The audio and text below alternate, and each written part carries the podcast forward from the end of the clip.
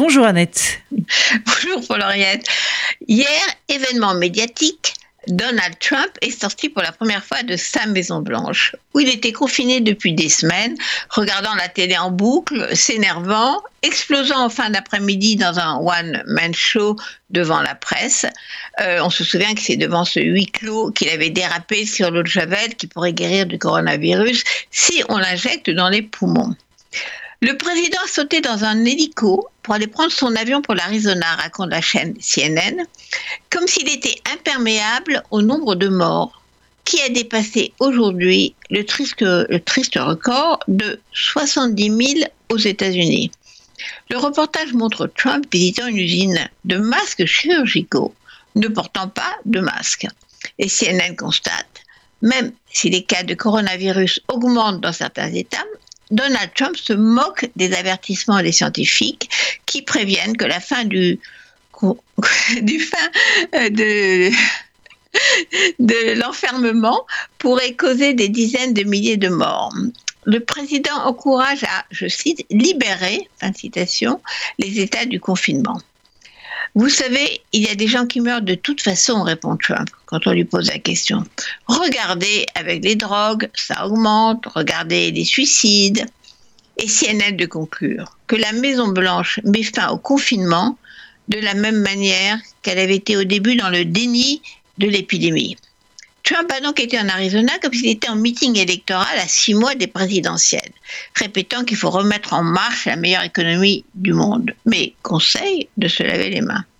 Pourtant, le virus prend de l'ampleur en Amérique. Le New York Times a eu accès lundi à un document interne de l'administration qui prévoit maintenant 200 000 nouvelles contaminations chaque jour d'ici la fin du mois de mai. Selon ces chiffres secrets, il va y avoir 3000 morts par jour en Amérique, soit près du double d'aujourd'hui. Et on arrive à 130 000 morts. Des analystes expliquent que cette nouvelle progression tient au changement dans la circulation des gens et à la fin de la distanciation sociale. Hier, le nombre de morts s'est en effet accéléré avec 2333 décès dus au Covid-19 en 24 heures.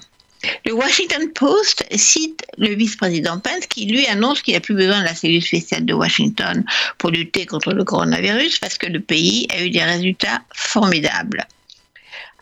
Alors la plupart des États rouvrent quand les sondages montrent que la majorité des Américains souhaitent, eux, continuer les mesures sanitaires pour éviter la propagation de l'épidémie, décidément aujourd'hui, qui meurt ou va mourir aux États-Unis du coronavirus. La réponse est déjà dans les statistiques.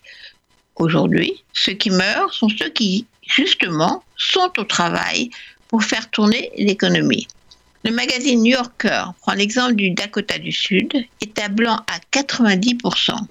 Mais les victimes du Covid-19 sont presque toutes de couleur. Elles représentent 70% des malades.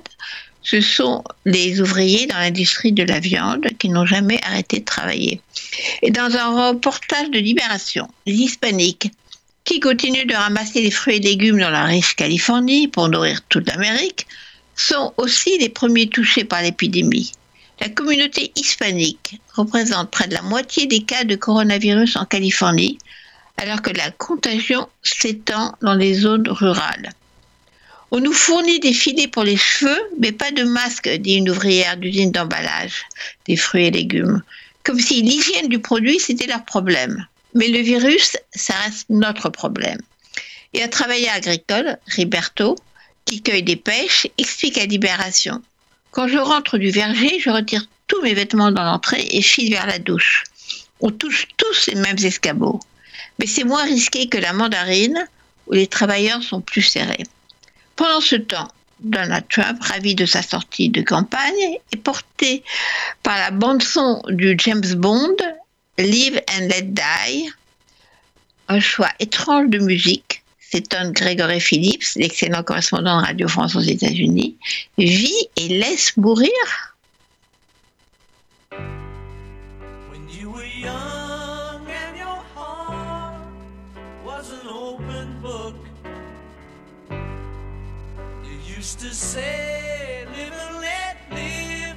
No, you did, you know you did, you know you did. But if this ever changes